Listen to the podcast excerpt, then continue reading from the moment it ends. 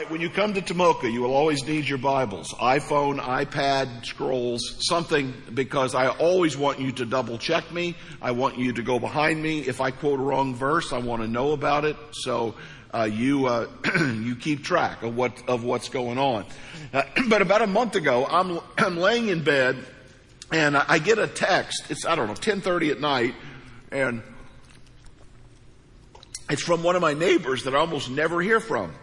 And he says, Hey Joe, be careful. There's a bear in the neighborhood. now we've, we've, we've done this before. And if you live in, around here, you know this is quite possible. And then the second line says, Oh, by the way, it's a 400 pound bear. Now, I don't, did they weigh the bear? You know, all these questions go through my mind, but, um, But the next picture he sends me is of the bear walking down my street. That'll get your attention.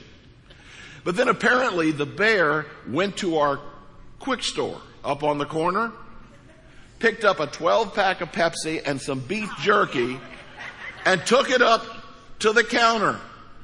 And the guy said, Is that all you want? And he said, Yes, sir, just the bare essentials.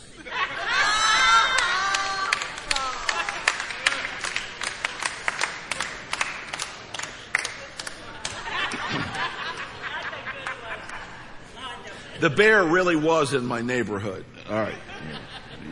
You don't care. You don't care. All right.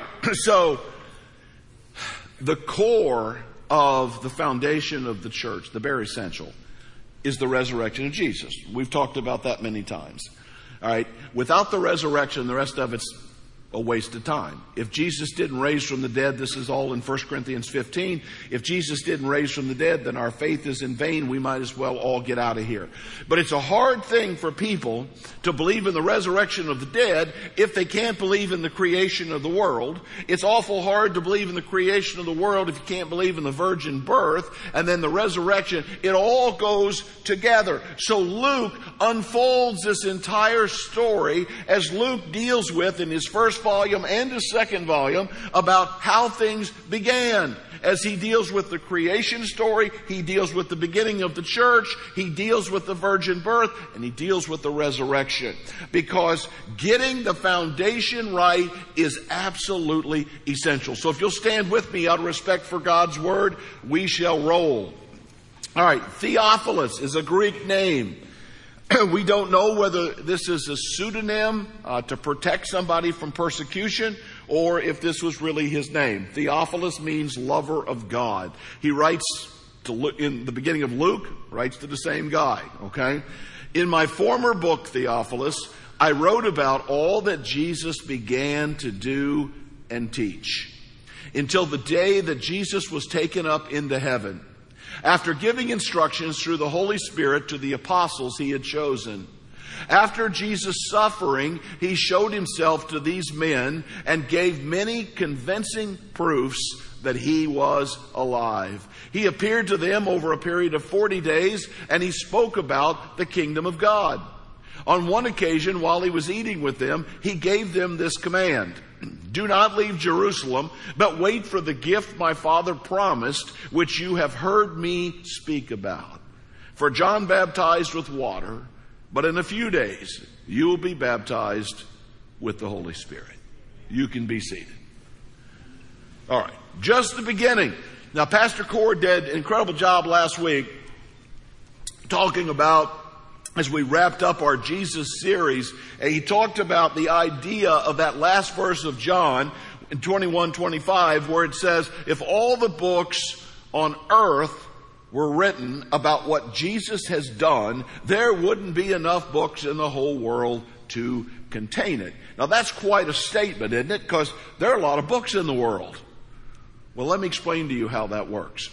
You see, when you read the Gospels, you read all four of the biographies of Jesus, you get less than 30 days, well, bits and pieces of 30 days of Jesus' earthly life, all right? And that's just, some days you just get a little glimpse, all right? But 30 days of his 33 years. So certainly there was a lot more teaching, a lot more miracles, there were a whole lot more stories that could have been in there, But I don't think that's even what he's talking about. For the last 2,000 years, once God sent His Holy Spirit, God now works in all of us. As Cord talked about last week, He is the head, we are the hands and feet of Jesus. So, so now the gospel story is not just what Jesus did, but it's what Jesus is doing through all of us. So there have been billions of people who have been the hands and feet of Jesus over the last 2,000 years. And the stories continue to be written. When you read Hebrews 11 and you read about all the great men and women of faith, it doesn't end with that list. That list is still being written. Your name's going to be there. By faith, Mary. By faith, Bob. And it's going to talk about what you did and how you gave your life to the Lord and how you followed the Lord. And, and even in the book of Acts, when you get to the end in verse 20, chapter 28, it just sort of like tapers off. It's like, wait a minute, what happened to the end? Well, it tapers off because it's never ended. We're still living in chapter 29. We are the carrying on of that. But it says this is to tell you what Jesus began to do. Right? He said, I wrote you the first book to tell you how it started. The second book is the second chapter and how it's continuing to go on from generation to generation that you and I are still a part of that great story. Now, I've been watching I've been watching a particular story that I want to tell you about. And I had, I had to go back and do some research to figure it out. I had five stories laying on my desk at the same time over a period of maybe three weeks. And they just kept showing up, so I just kept printing them and laying them on my desk. Because if you were to go back 200 years ago, nobody would have talked about evolution. Everybody would have talked about a divine being, creation. They would have talked about the Bible being solid. Nobody would have given any thought to this crazy idea about millions and billions of years. So what happened? All right. So Darwin comes on the scene. During Darwin's time, anybody who believed in evolution were almost all of them what's called theistic evolutionists. You know, that they believed in God. They believed that God started it, wound it up, but then evolution took over and put together what we have now. By the time you get to the mid 20th century, most of the scientists in our universities have become atheists. So they can no longer go along with this view. So out of Princeton comes a man named Hawking. And Hawking comes up with this idea of the Big Bang. You guys, you, know your, your physics here. All right. Hawking comes up with this idea that there was a Big Bang. All right. Well, that's getting close to creation, isn't it? There was a moment where God spoke and everything came into being. and Hawking says that everything would fit into the head of a pencil. All matter and all of space and all of time fit into something the size of a pencil eraser. And then it blew up. Okay. Well, where did the head of the pencil come from? And I got a bigger question. Where did the space it blew up into come from? Ah, now we got problems. So this has been the defining factor though. Since the 70s, since Princeton, the last 50 years have all been about an atheistic worldview and now it's changing again. All five of these articles said this.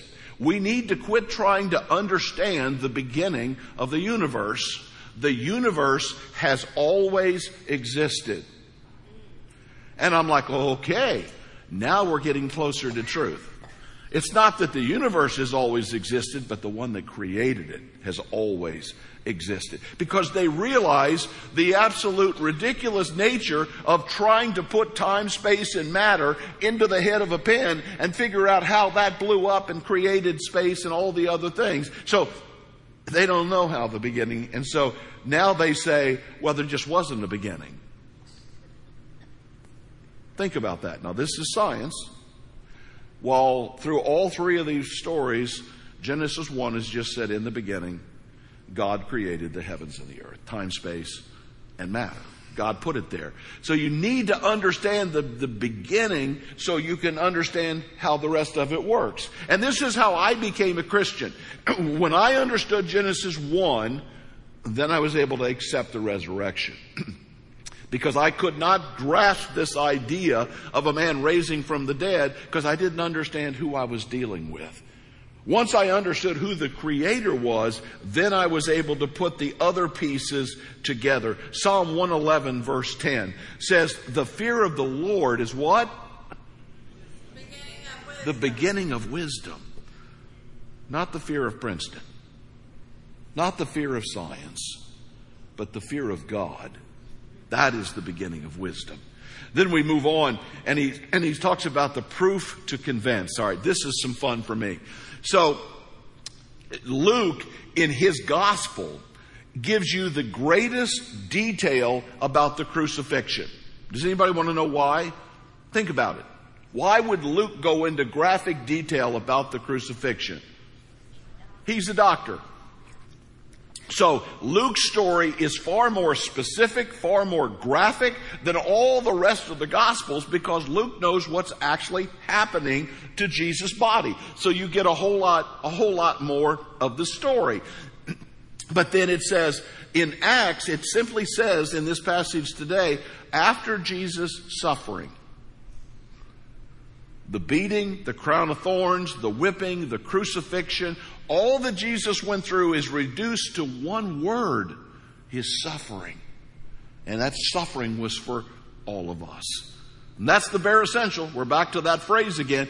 That's where it started, is with his suffering. But it says, after his suffering, he showed himself to the disciples with what? Many convincing proofs. The word there is actually infallible. Infallible proofs. Literally, I dare you to challenge this. Now, let me tell you some things that happened. You can go back in the Gospels and you can read them for yourself. All right? it says that Jesus, after he was raised from the dead, he spent 40 days with the disciples teaching them about the kingdom of God. Okay? That's fairly convincing. He didn't hide himself. There's another place where it says he met with 500 people at one time. So there's a whole lot of people that can now tell this story. How about when Jesus died? All right. I think it's Mark's gospel that you can check me out. When Jesus died, we know that the curtain, uh, uh, the veil in the temple, this huge, massive curtain was ripped in half from top to bottom. We also know that it went dark in the middle of the day, but the best part of the story, it said the dead came out of the graves and walked the streets of Jerusalem. Now check it out. Now, if you're trying to fool people about a story, would you have put that story in the book? Probably not. Uncle Ted's been dead for three years. Uncle Ted knocks on the door and says, I'd like to come in and have lunch with you and tell you about Jesus, that he really is the Son of God. That gets your attention, wouldn't it? Yeah. That might explain why Jerusalem came to Christ so fast. But again, if we're running a con, you're not going to put that story in the book. Also, you're not going to put that story in the book because there's people living in that time because Mark is the earliest gospel written. There would have been thousands of people that could have just said, that didn't happen. But they didn't. Then, after these 40 days, the Holy Spirit comes. The 12 disciples, they hit the road. They go all over, we'll see, all over Europe and Asia and North Africa.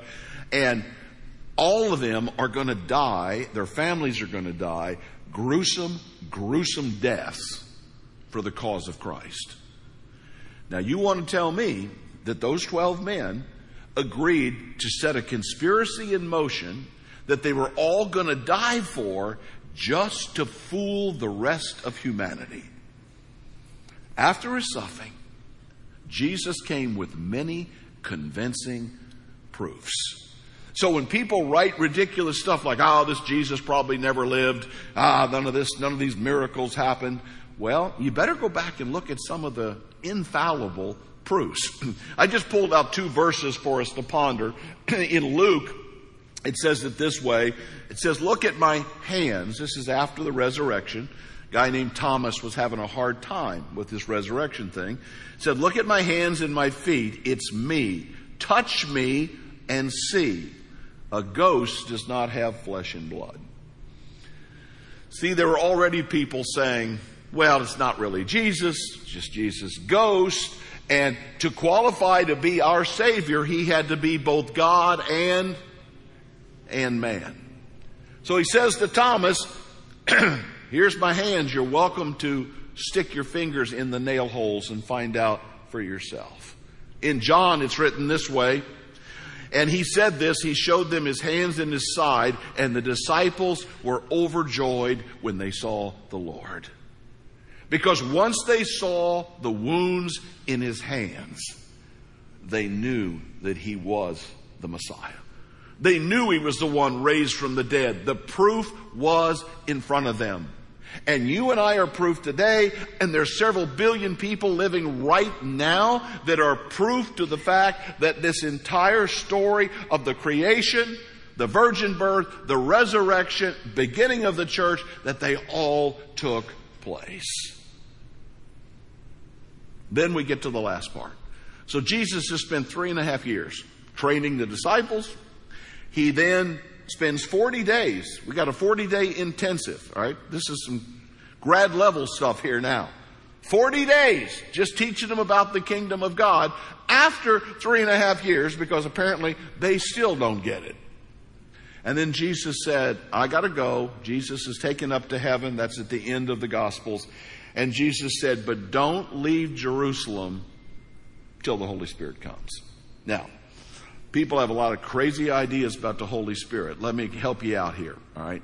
The Holy Spirit is a part of God. God the Father, God the Son, God the Spirit. Just like you and I are body, soul, and spirit. Bible says we're made in His image, right? Just like God is threefold, you and I are threefold, body, soul, and spirit. The Spirit of God is not the author of confusion. So much of what you see that gets attributed to the Spirit is ridiculous. Alright? The Spirit does not cause you to jump up and down and leap over top of things and the Spirit of God, the Spirit of God convicts people of sin. The Spirit of God challenges people. The Spirit of God calls people back. The Spirit of God recalls things to people's minds. The Spirit of God has one purpose, and that's to glorify Jesus Christ and to help other people get saved. That's what the Spirit of God does. He's not some sideshow. He's not some circus. He says, you wait until the Holy Spirit comes. So what happens? Well, let's use Peter for an example, okay? So, 56 days earlier, Peter's in a courtyard where Jesus has told him, because Peter said, man, I'll never leave you. You, if there's one guy you can count on, it's moi. And Jesus said, before the rooster crows, you'll deny me three times. He's around a campfire and somebody says, "Hey, you you were with Jesus?" No, man. I mean, somebody else comes up and says, "Man, you're you are. You're one of them." He goes, "No, no, no, no, no, no, no." Then a little girl comes up to him and says, "Surely you are." And it says that he cursed brought on multiple curses, all right? If you've been around, maybe you know what that sounds like. And in those cursings, he said, I never knew the man. And then the rooster crows. And Peter went away weeping.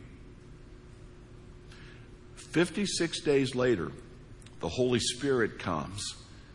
And Peter stands up and preaches the gospel, and 3,000 men get saved. That's the kind of work that the Spirit of God does. From a man who denied Jesus three times 56 days ago to a man who is now empowered to stand up and deliver the message of salvation. And by the end of the day, 3,000 men, maybe 8, 9, 10,000 people, women and children have given their lives to Jesus Christ. That's what the Holy Spirit does in a life. The Holy Spirit transforms you into a better spouse, into a better person, into a better leader, into a better soul winner, into a better prayer Let me show you this. 2 Timothy, 2 Corinthians, chapter 3. But whenever anyone turns to the Lord, the veil is taken away. Now the Lord is the Spirit, and where the Spirit of the Lord is, there's freedom. okay, the veil he's talking about. When Moses went up on the mountain to get the Ten Commandments, he's in the presence of God for 40 days. When he comes off the mountain, what's Moses' face look like? It's shining. He's been in the presence of God, and God is light. People want to argue whether it's radiation, sun, doesn't matter. He's glowing. And he ends up putting a veil over his face to conceal that from the other people. And he uses that analogy and he says, we, we want the veils to come off people's eyes so they can see. And I have spent 50 years praying for the veils to come off people's eyes. And I read this verse again this week and I'm like, I've missed the whole story. What does it say? Would you put 316 back up on the screen, please? It says, when you accept Jesus Christ as your Savior, the veil falls off. I can't pray it off when you accept Jesus, and some of you have been watching online, you've been watching in Palm Bay, in DeLand, some of you are sitting here, you've been listening to me for years, but you still never accepted Jesus, and so your eyes are still blinded by the veil. And when you accept Jesus, that's when things will open up, and all of a sudden, all these things we've been talking about will begin to make sense to you. John 14 says, And I'll ask the Father, and he'll give you another counselor to be with you forever. See, Jesus said, I told you I would send one to help you, one to encourage you, one to build you up, one to convict you, one to motivate you, and he will walk beside you. That is the Spirit of God working in all of us. Well, let me finish. A couple stories. Michael Jordan, I don't know if this is true or not, but it's attributed to him. He said, I never lost a game. I just ran out of time. I read that quote over and over and I thought, you know what? God never ran out of time. God got everything done right on schedule, including the day of your salvation. And I pray that that's today. If you're online, there's a button I've decided. If you're here in the room, you come up here to the decision sign. There's people at guest services that will help you many ways for you to get questions answered and for you to accept Jesus and get things started today. But I'll finish with this. There's an ad, you can find it on Facebook if you like, offering eternal life. and I thought, okay, this is good. I've got to read this for $660 a year, this company, when you die, will cryonically freeze you. And you can live forever. And when they find the cure to what you died for, then they will unfreeze you and bring you back to life. Well, there's a couple, obviously, they're marketing to people who are terrified of death. If you're in Christ, you have nothing to fear. You, you go from this world into glory. All right, it's a wonderful experience. Plus, I'm not a big fan of cold. That just doesn't look like uh, a lot of fun. $660 a year. Guys, Jesus paid the bill on the cross. It's simply a matter of you and I embracing him. Father, I thank you that you've given us a picture of the beginning. You've given us all these convincing proofs, and you've given us the Holy Spirit that works in us and through us to call us, to move us, to motivate us, to change us on a daily basis. Lord, may we be open to what you want to do with us in this year of our Lord 2022. We know we don't want to be the same. So we're asking you to move in us and through us. In Jesus' name.